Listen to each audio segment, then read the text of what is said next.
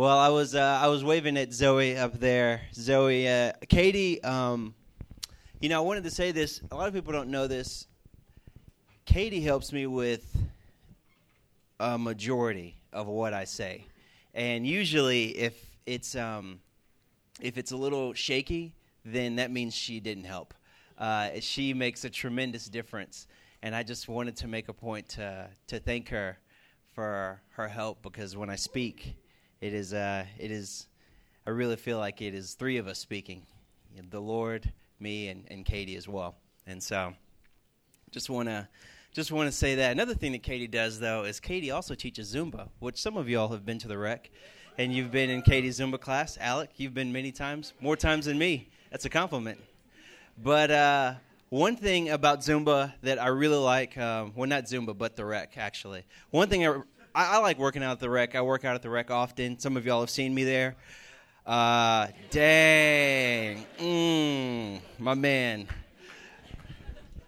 But uh, yeah, so I, I, try to work out at the rec, and I am, you know, I got to admit, I'm one of those guys who, um, you know, he works out upstairs more than downstairs. I say that because I'm getting a little older, and so cardio matters to me. And look, there's just a monopoly on the cardio machines upstairs in the rec, and so you can't really do cardio downstairs. I mean, y'all know what I'm talking about. Some of y'all looking at me like maybe you've never been in the rec. When you go into the rec that is at WVU, there's an upstairs and a downstairs. They have weights on both floors. And on the upstairs, there's like a ton of cardio machines. You could do like Stairmaster, elliptical, or something like that. And I like to run on the treadmill because, well, though Morgantown has a lot of places to run, the weather here sucks. And so it's not fun running outside most days, especially in between um, I guess, winter, which lasts from about October to June. And so, but you know, you go to the rec, and, and what do you see? Like upstairs, you got the. So if you go to the rec upstairs, you see that it is possible to do cardio. It is quite possible. Uh, some other things that are possible upstairs in the rec. What else is possible? It's possible to work out with a bunch of girls if you're a girl, and it's possible to feel awkward if you're a guy because there's mostly girls up there. It's not possible to get your swole on up there because they don't have many free weights. You, you know what I'm talking about. It's mostly machines up there, so you can't get you can't get buff up there. Like you got to go downstairs for that. You know, when you go downstairs. Well, actually, another thing that's uh, that is nice about working out upstairs, your your nose will smell will enjoy it because it smells better up there. Downstairs, it's a different smell. That's all I'm going to say. It's a whole lot better than it used to be, though, because people who were here last year and before know that for some reason they thought it was a good idea to put carpet like this in a weight room. And so, carpet and sweat, that's a great idea. And so, the smell was pungent, to say the least, and it was it was rough working out down there. But what is nice about working out downstairs in the rec? you can do something that I like box jumps. Yeah. That's possible. That's possible down there. It's possible to get your swole on down there. It's impossible to play your smooth jazz playlist because the music is a bit louder down there. These, these are some things that are possible and impossible in the rec because in the rec, within the rec, there are, there's a thing called a culture not just in the entire building, but within different areas of the building. Like if you want to go swim, if you're going to wear jeans to the pool at the rec, they're going to ask you to leave. If you wear, uh, was it basketball shorts, Damani can tell you that they will respectfully but firmly tell you to leave. Uh, they can't be white because as hey, he can tell you from experience. They it is it is, they have had many run-ins with this, and it is quite uncomfortable for everyone who has eyes, and so they they respectfully but firmly tell you that you can't wear white basketball shorts. They just discourage basketball shorts. But what, you, what can you wear? What can you wear there? Swimming trunks, You can wear a bikini, that'd be kind of weird. You could wear like a, a speedo, which but no man, no self-respecting man should ever wear a speedo. So that should be impossible, even though it is possible in there. Look, I know this sounds ridiculous. What I'm saying is, in the rec, within this one building, there is not a culture in the rec there are many cultures. You go to the rock wall, and that's a whole nother thing. I don't even go there. I don't like. I'm not. I'm not cool enough. I don't understand. You know, I'm gonna put my hand in the wrong place, and then they yell at me. I just don't even try it. But they have. They have like expectations there. Certain things that you do, and certain things that you don't do, because that's the way that things are done. You go upstairs. You go downstairs. You go on the basketball court. There's different cultures in these places. Look, you go on the basketball court and you just try to start playing a game in the middle of another game, you will get yelled at. There's a culture in the rec, and that's how it is on this campus. On this campus, there's not a WVU culture.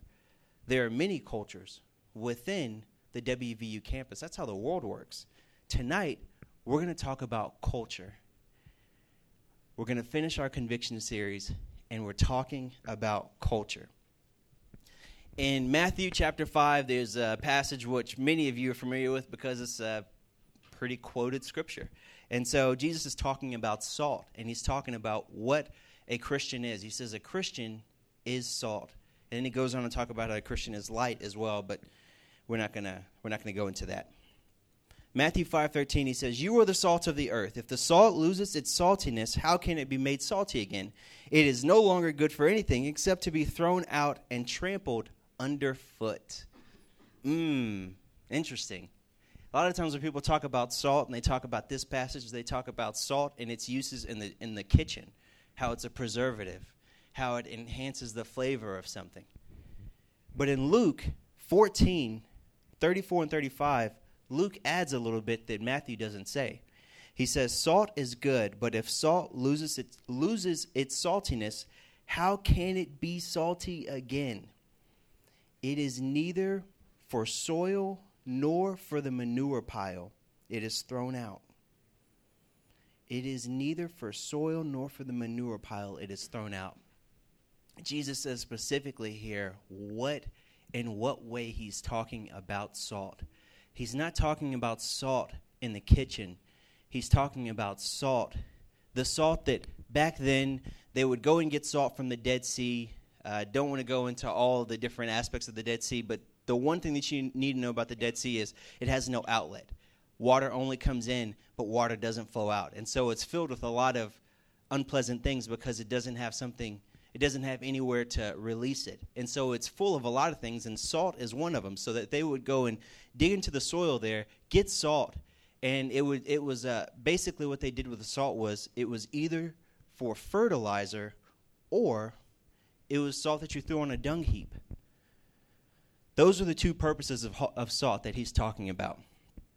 Jesus says the purpose of salt is either fertilizer for a field to make a good thing happen, or it's a disinfectant for a dung heap to stop the spread of evil. That's what he's pointing to when he talks about salt. And he says, This is what you are. You are the salt of the earth. You are to make good things happen, make them possible, and to make negative things to limit their growth. Hmm. Culture. Culture is a fun word. I like culture. It's one of those vague words. It's almost like hip hop to me. You ask somebody what is hip hop, they usually don't have anything. They're like, ah, yeah, you know, uh, Kanye, yeah, and and like J Cole and and them. Like they, they don't really have like a definition. Like people don't know how to differentiate between hip hop and rap usually. And culture seems to be like a, like in the same like nebulous like weird area where people are like, "Oh yeah, they they use the word culture a lot, but they actually don't know what culture means or they don't know like how to define it clearly." Culture, the definition for culture that you would find in the dictionary culture is the sum of attitudes, customs, beliefs that distinguishes one group of people from another. Hmm. That doesn't really help much in understanding it. If you talk to Christopher, though, Christopher will talk to you. Where are you, Christopher? There you are. If you talk to Christopher, Christopher's always down to talk about culture. It's one of his favorite words. He, especially if you're talking about a mission trip, Christopher, he will in in talking about culture, he will probably bring up the fact that you shouldn't go to another country and not finish your meal, especially if you're eating at someone's house. See, there you go. He is very passionate about this, and that's why we made sure on our Atlanta mission trip over spring break, we ate all the food. We ate it all. We ate. It was like we ate, we ate too much food. We ate the food that they weren't even serving. We ate all that food. So yeah, we ate it. Just remember that. Some of y'all got that. But culture. Some people think about that when they think of culture. They think of other countries. They think of something related to that. Some people think about biology, science, culture, bacteria, uh, culti- cult, you know, culture, cultivate uh, tissues and bacteria in this medium. You know what I'm talking about. Some of the scientists in the room, a couple of y'all. I, I was in this class, microbiology, a few years ago when I was still in school. In microbiology, I really enjoyed that class. The lab was too long. The lab was four hours long, but in this lab, we had Bunsen burners that were going all the time. So you came into class and the Bunsen burner was on, and you walked out of class and the Bunsen burner was on. Look, that's, that doesn't seem wise to me, but it's not my lab, so they could do whatever they want. We walk in and the Bunsen burners are on, and you know everybody has a lab partner in this in this class, and so my lab partner, well, she had a lot of hair. Some of y'all already know where this story is going, and in having a lot of hair, it was it was really cool. It like went up, you know, kind of like Jessica's hair. It was like, you know, it just it was up, which is cool, but it's not helpful when you have a Bunsen burner near you. And so one day I was writing some of the notes because we were looking at the culture, our bacteria, and our little, you know, thing file. That's it. Thank you. Thank you, Sean. I couldn't remember the word petri dish. And I look up and her hair is smoking and it's funny colors that heat makes because it was on fire. And I was like, ooh, ooh, ooh. And she was like, what? What? And then everybody else looks up and they're like, oh, it's just like, what? And I was like, ooh, I couldn't figure out what to say. I, just, I didn't have any words. Like, I was like, her hair is on fire. I couldn't say it. Just, I can say it now. I couldn't say it then. And so she realized, she runs out of the, well, she, first she goes like, ah! And then she runs out, and everybody's dead quiet for like five minutes, and then she comes back, and then she's like laughing, and she's like, "I didn't lose that much hair." It smelled kind of funny in the class, but yeah, hey, Bunsen burners and hair that goes up. Christian, watch out, man. Look, it's real. The struggle is real. The danger is real. Watch out. But that's not the culture we're talking about today. We're talking about culture, specifically the kind of culture that, well, that we're trying to build here at WVU. Yeah, the culture we're trying to build here at WVU.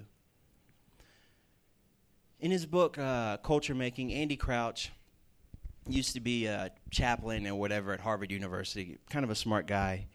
He he talks about culture making or world changing, and he talks about this idea of culture making is making things possible that were impossible. In fact, to say it exactly how he said, he says, making things possible that were impossible, and perhaps even more importantly, making things impossible that were once possible. When you put this together, it adds up to world building or culture making. And he says, that's what that's what that's what God has called us to as Christians. And Jesus is saying the exact same thing, or really he's saying what Jesus said in talking about making good things possible and then making bad things impossible. This whole semester we've been in this conviction series and we've been talking about different things where these different convictions we have. And this whole series has been based around this idea of making things possible here and beyond that are good and making things impossible in our lives and in the lives of the people around us here at WVU and for those who are graduating and moving on so that you could be a culture maker wherever you go. This is about changing things. We want to be culture makers here at WVU.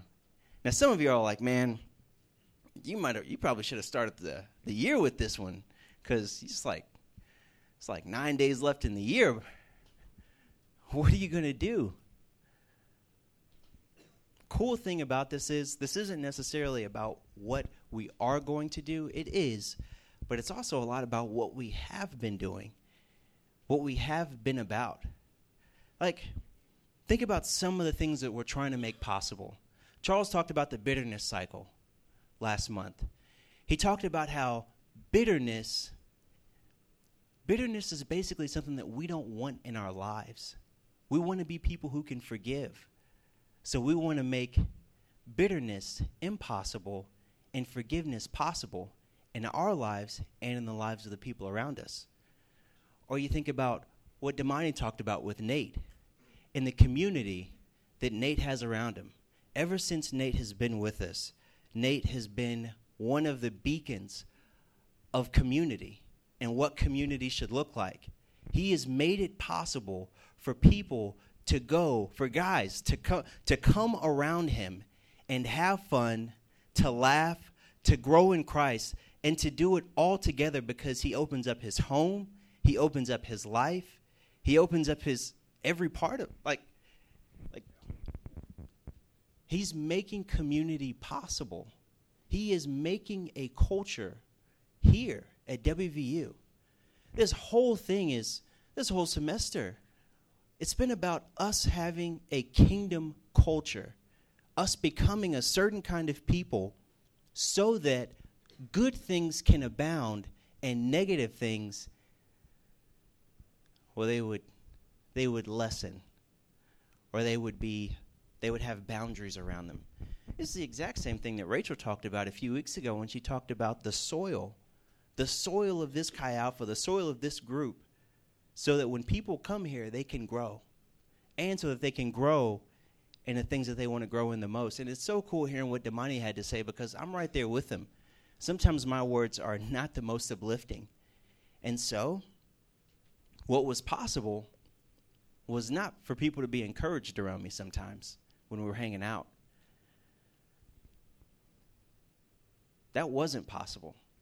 But we talked about honor and we talked about having a culture where it is possible for people to be encouraged, to feel bigger, to, to feel valued and important when they're in our presence. All of this, all of this is about building a culture. I think it's so cool. I have a picture up here. I don't usually do this, but well, the lighting in here doesn't help with things like this. So I'm to just that is that's the opposite. There we go. That is a picture of not here, but right next door. Three years ago, almost to the day, is the very last Chi Alpha. The reason, I kid you not, this is, I took a picture of this because I was so amazed that so many people were there. I'm not joking. Like, it's, it, there's like, there's 20 people there. You can see Damani, there's Jeff with a lot more hair, there's Taylor, I don't think there's anyone else who. Where's Blake? Is Blake in here? Blake was here. I don't see him. You're prophet.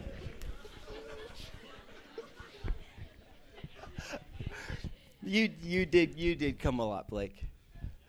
You should be. You you're there somewhere. Actually, Blake did like to sit in the back, even though no one was in the back. So you you are probably there. You're just in the back. You didn't make it in the picture.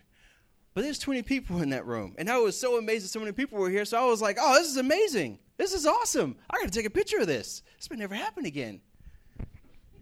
No, I, I didn't think that, but I was so amazed that there were 20 people here. Funny thing about that picture, though, is five of those people didn't even go to WVU, they were visiting. so let's see if we can get this right. There we go. The reason I show that picture, though, is because I remember I remember meeting so many students that year. That was before the team showed up. This was three years ago. For six months, Katie and I lived here before the rest of our staff team showed up. And we had small group and we had Chi Alpha every other week. But it was so cool being here. It was so cool seeing, hearing the stories, But it was a little sad talking to people like Taylor because one thing that Taylor will tell you was that when she got here, she did what we heard a lot of people talk about, which was there were people who were Christians before they came to WVU, and they didn't necessarily want to get involved with some of the things that WVU is most known for. So what did they do? They hid to survive. And they had story after story of friends who didn't hide, and then they got sucked in, and they were never to be seen again. No, they, they but it didn't work out the best for many of them. And so they hid away because this room wasn't possible then. This community wasn't possible. I remember talking to so many upperclassmen who were like, "Man, I wish I wish that I was a freshman now. I wish that I had I wish that I had options. I wish I had this option available to me. I think it's so cool to watch the culture that you all are building. The Lord is using you to do stuff that is like stuff that wasn't possible for people is now possible. There are people who are like Taylor who no longer have to go and hide though. They can come here and immediately come into I think about Chelsea. You were here you were here since the beginning of this year and and immediately you were here. Like it was like you just appeared. But you've been here all year. You didn't have to have a period where you were hiding away. You didn't have to have a period where there was nothing going on like immediately you are in community that's available to you that's possible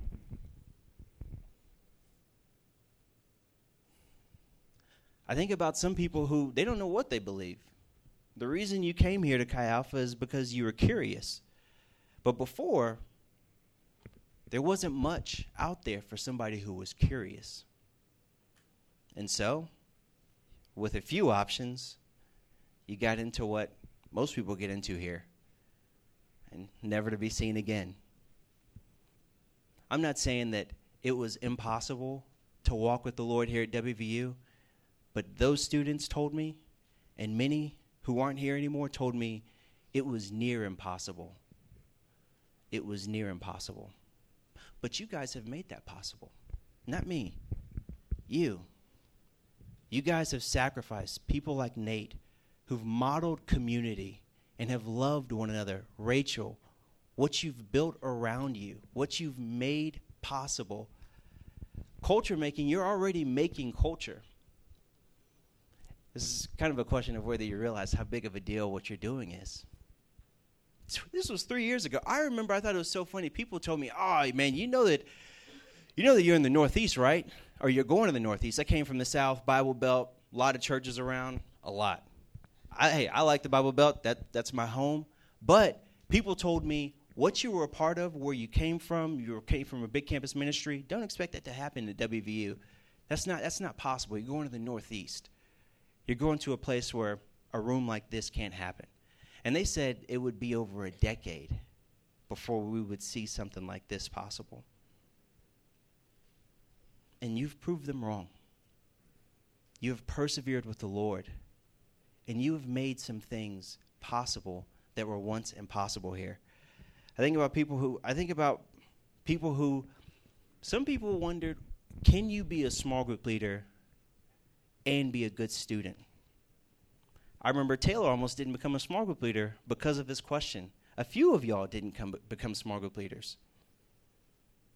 But you believed and you tried, and one, you proved that it is possible to thrive as a student and to be a good small group leader. And not only have you set a high standard academically, but you've also filled up this room. You've done it. You've let the Lord use you. My heart is so full hearing hearing y'all stories, thinking about Jeff, Damani, Taylor, Nate, Rachel, Haley. Y'all have been with us since the beginning, and you've made this possible because you've trusted God and you let Him take take you where He wanted to take you, and you've created something on this campus that it's really cool. But in thinking about this idea of culture making, there is a negative side to it, keeping back what is not good. And rather than tell stories about people who've done that, because well, some of those stories are just a little, little too personal. I'm going to read a couple quotes. The first one is from a guy, some of y'all know him, named Malcolm Gladwell. He has a book, Tipping Point. Cool book. It's kind of fun. In it, though, he talks about the crime rate in New York and blah, blah, blah. Not going to go into it, but he talks about how the crime rate in New York was lessened because of one of the things was this theory that I'm about to read to y'all. It's called the broken window theory. He says the most intriguing candidate for that something else is the broken window theory. Broken windows was a brainchild of the criminologist James Q. Wilson and George Kelling. Wilson and Kelling argued that crime is the inevitable result of disorder. If a window is broken and left unrepaired, people walking by will conclude that no one cares about it and no one is in charge. Soon more windows will be broken, and the sense of anarchy will spread from the building to the street on which it faces, sending a signal that, that anything goes. In a city, relatively minor problems like graffiti, public disorder, and aggressive panhandling, they write, are all the equivalent of broken windows, invitations to a more serious crimes. The reason I say this, the reason I'm reading this, is because in the history of the church, there have been different ways that we've tried to go about being a disinfectant. Sometimes it was through violence, and that gave a really bi- a really bad black eye to Christianity, and it didn't work out well. Go and read your history books. Sometimes coercion was used, persecution was used. And that didn't work so well either. In fact, it didn't work at all. The only way that it worked was the way that it worked at the beginning and the way that it has continued to work in communities that thrive. That is through love. It's through exactly what Damani talked about. Jesus said the greatest two commandments love God with all your heart, soul, mind, and strength, and love your neighbor as yourself. We don't fight by trying we don't fight evil by trying to to get in its face and yell at it, to argue with it, to make it look bad, to prove it wrong. We fight it with love. We fight it with a totally opposite spirit. And what that does is it communicates value and importance and appreciation to the thing that we're fighting for. What he's talking about in this theory is that when an area is clearly unloved, people continue to treat it like it is isn't it isn't lovable. And when an area clearly is loved, when you clean up the graffiti, when you clean when you fix the broken windows, when you have standards, all of a sudden people treat it differently. People treat it like it's valuable. People treat it like there's something more to this. A better example is, and this is a longer quote, so I'll put your seatbelts on. G.K. Chesterton. Some of you have heard this from the book Orthodoxy. So good. He talks about Rome and he says Pimlico, but I changed it out and I made it Morgantown. And so we'll just say Morgantown. He talks about an area being loved and it being changed because it was loved. He says, Let us suppose we are confronted with a desperate thing, say Morgantown. If we think that it is really best for Morgantown if we think what is really best for Morgantown, we shall find the thread of thoughts lead to the throne of the mystic and the arbitrary. It is not enough for man to disprove Morgantown, to disapprove of Morgantown. In that case, he may merely kill himself or move away somewhere like Pittsburgh or Washington D.C. Nor certainly is it enough for a man to approve of Morgantown, for then it will remain Morgantown, which would be awful. The only way out seems to be for somebody to love Morgantown, to love it with a transcendental tie and without any earthly reason. If there arose a man who loved Morgantown, then Morgantown would rise into ivory towers and golden pinnacles. If men loved Morgantown as mothers love children, arbitrarily because it is theirs, Morgantown in a year or two might be fairer than Florence. Some readers will say that this is mere fantasy. I answer that this is the actual history of mankind. This, as a fact, is how cities did grow great. Go back to the darkest roots of civil, civilization, and you will find them knotted around some sacred stone or encircling some sacred well. People first paid honor to a spot, and afterwards get, it gained glory for and afterwards gained glory for it. Men did not love Rome because she was great. She was great because they had loved her. Isn't that so good? A place has to be loved before it can be lovable. And the way that we push back, the way that we limit negative things is by bringing value and love and honor to an area. I live on Grant. Some of y'all know this. And Grant is not the prettiest of streets. But it's clear every time I walk by Grant that no one loves it. People destroy whatever they want, they treat it however they want, they don't care about it, they don't value it. And so it's clear. People don't clean up after whatever they do, and it's clear. And so there's no value there in people's eyes. And so things just continue on as they already as they were before.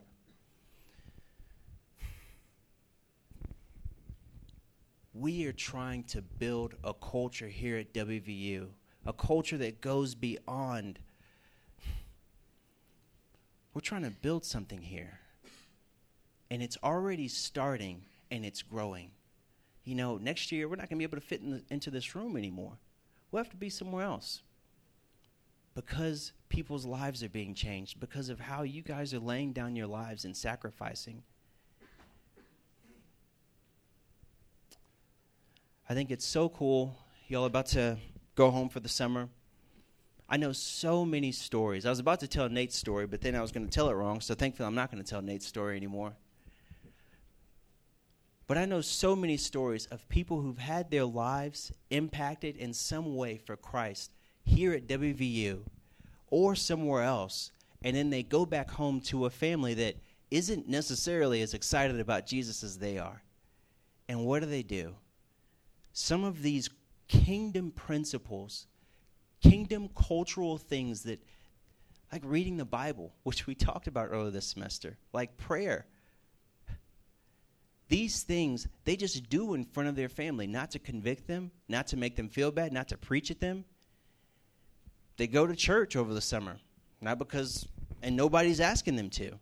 Think about people like Brandon and Jordan who started a summer a summer Bible study and invited other people in the area to that. Holden was a part of that.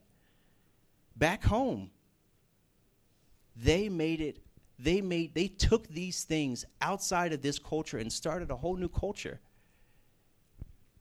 And I know so many people who have families who are forever different because of that. Heather Milstead, some of y'all remember Heather. Heather's brother was a drug dealer, and, and her dad was a drug abuser. And her mom wasn't much better. And Heather prayed for them and loved them and started an entirely new culture in that house. And all of them are walking with Jesus now because of that. Some of you are about to graduate. I have a friend, one of my favorite stories of someone who graduated. He graduated, was in Alpha where I was. He was in my resource, and then he went on and, you know, he worked for some oil company. He still does. But he went and joined this church, served the church, was faithful to the church, and realized that there was like no one else in church who was his age. And that's that's sadly the case. Many churches, there's like this big gap in between like the age of like 18 to 35 and he was like, Well, what can I do about this? So he just started inviting friends to a Sunday school class and to church. And I remember going to speak at that Sunday school class, and there were 40 people in that Sunday school class, all under the age of 27, all out of college. He started an entirely new culture in that church.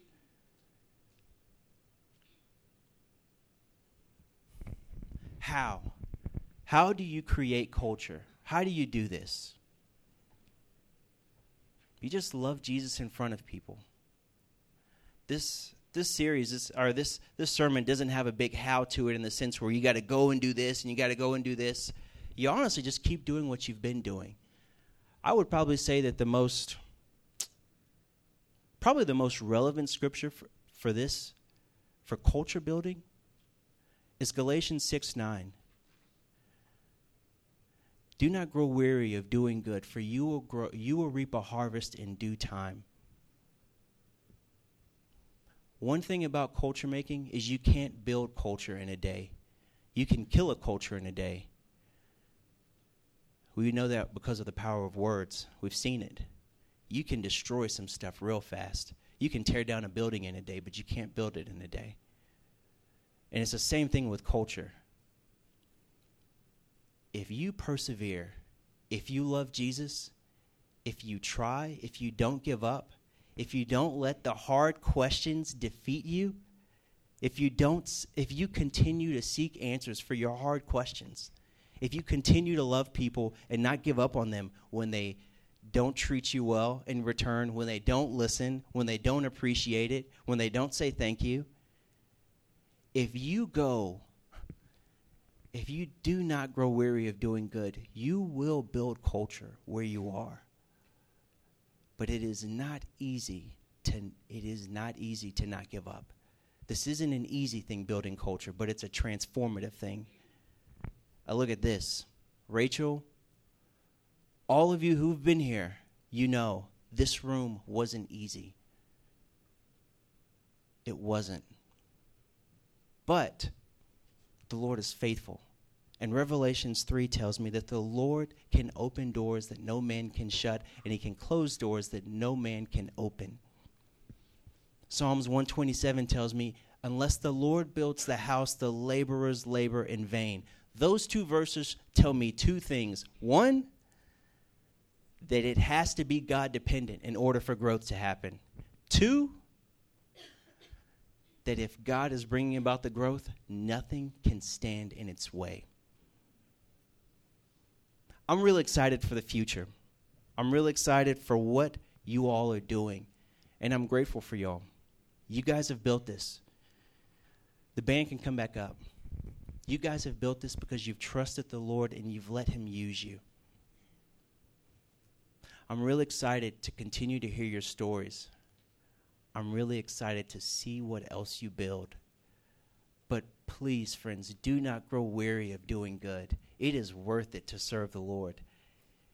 And there will be fruit. It just may not be immediate sometimes.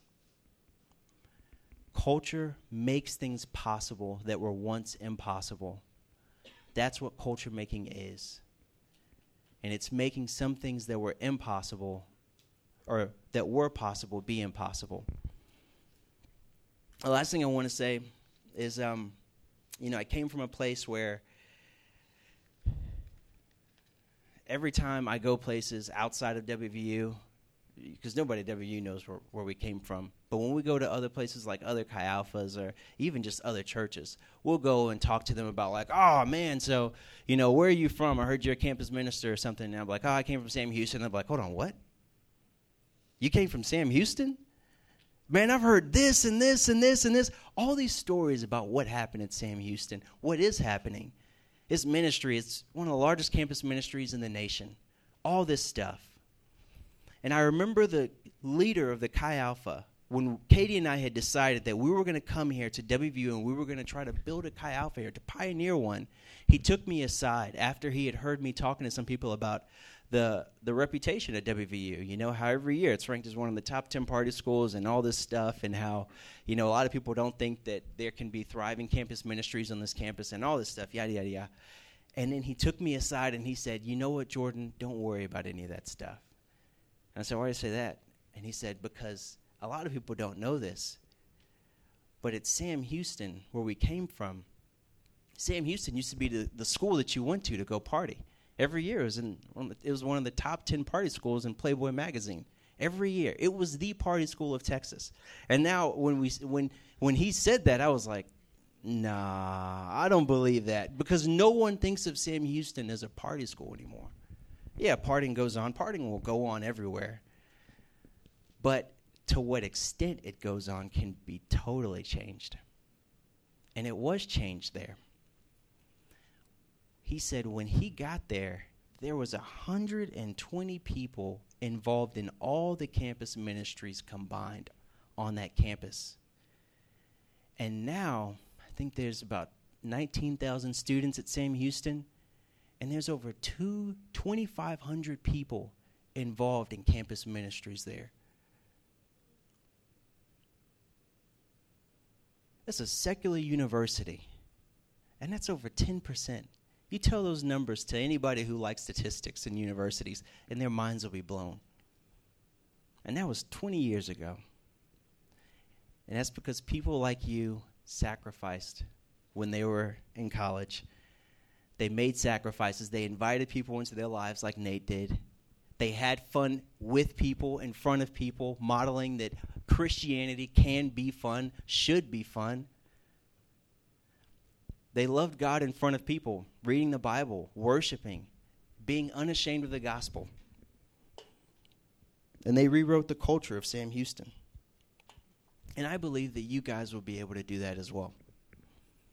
It's been a privilege this semester hearing your stories. And it will be a privilege to see what the Lord does over these next few years. We're going to have some fun, and we've had a good year. Let's pray. Father God, thank you, thank you, thank you. Lord God, we can't build this. It's only by you. Unless you build this, Lord God, it won't happen. Build your kingdom on this campus. I pray, Lord God, for blessing over Cru, over Young Life, over InterVarsity, over Chi Alpha, over Chestnut Ridge Church Ministry, or college ministry. Bless these ministries, Lord God. Bless the people who aren't involved in these ministries but want to see good abound on this campus and want to see it made possible. I pray, Lord God, for my friends here that they would not grow weary of doing good. It is not easy loving people. Many times people don't love you back well. But help us, Lord God, to have our eyes fixed on you and to not grow weary of doing good. And I just say thank you one more time. Such a special group of people that I'm in front of. They have no idea how special they are. Thank you for them. Bless their summers. Let us have fun this last night of Chi Alpha and bless everyone's finals. We love you, Lord. We pray this in Jesus' name. Amen.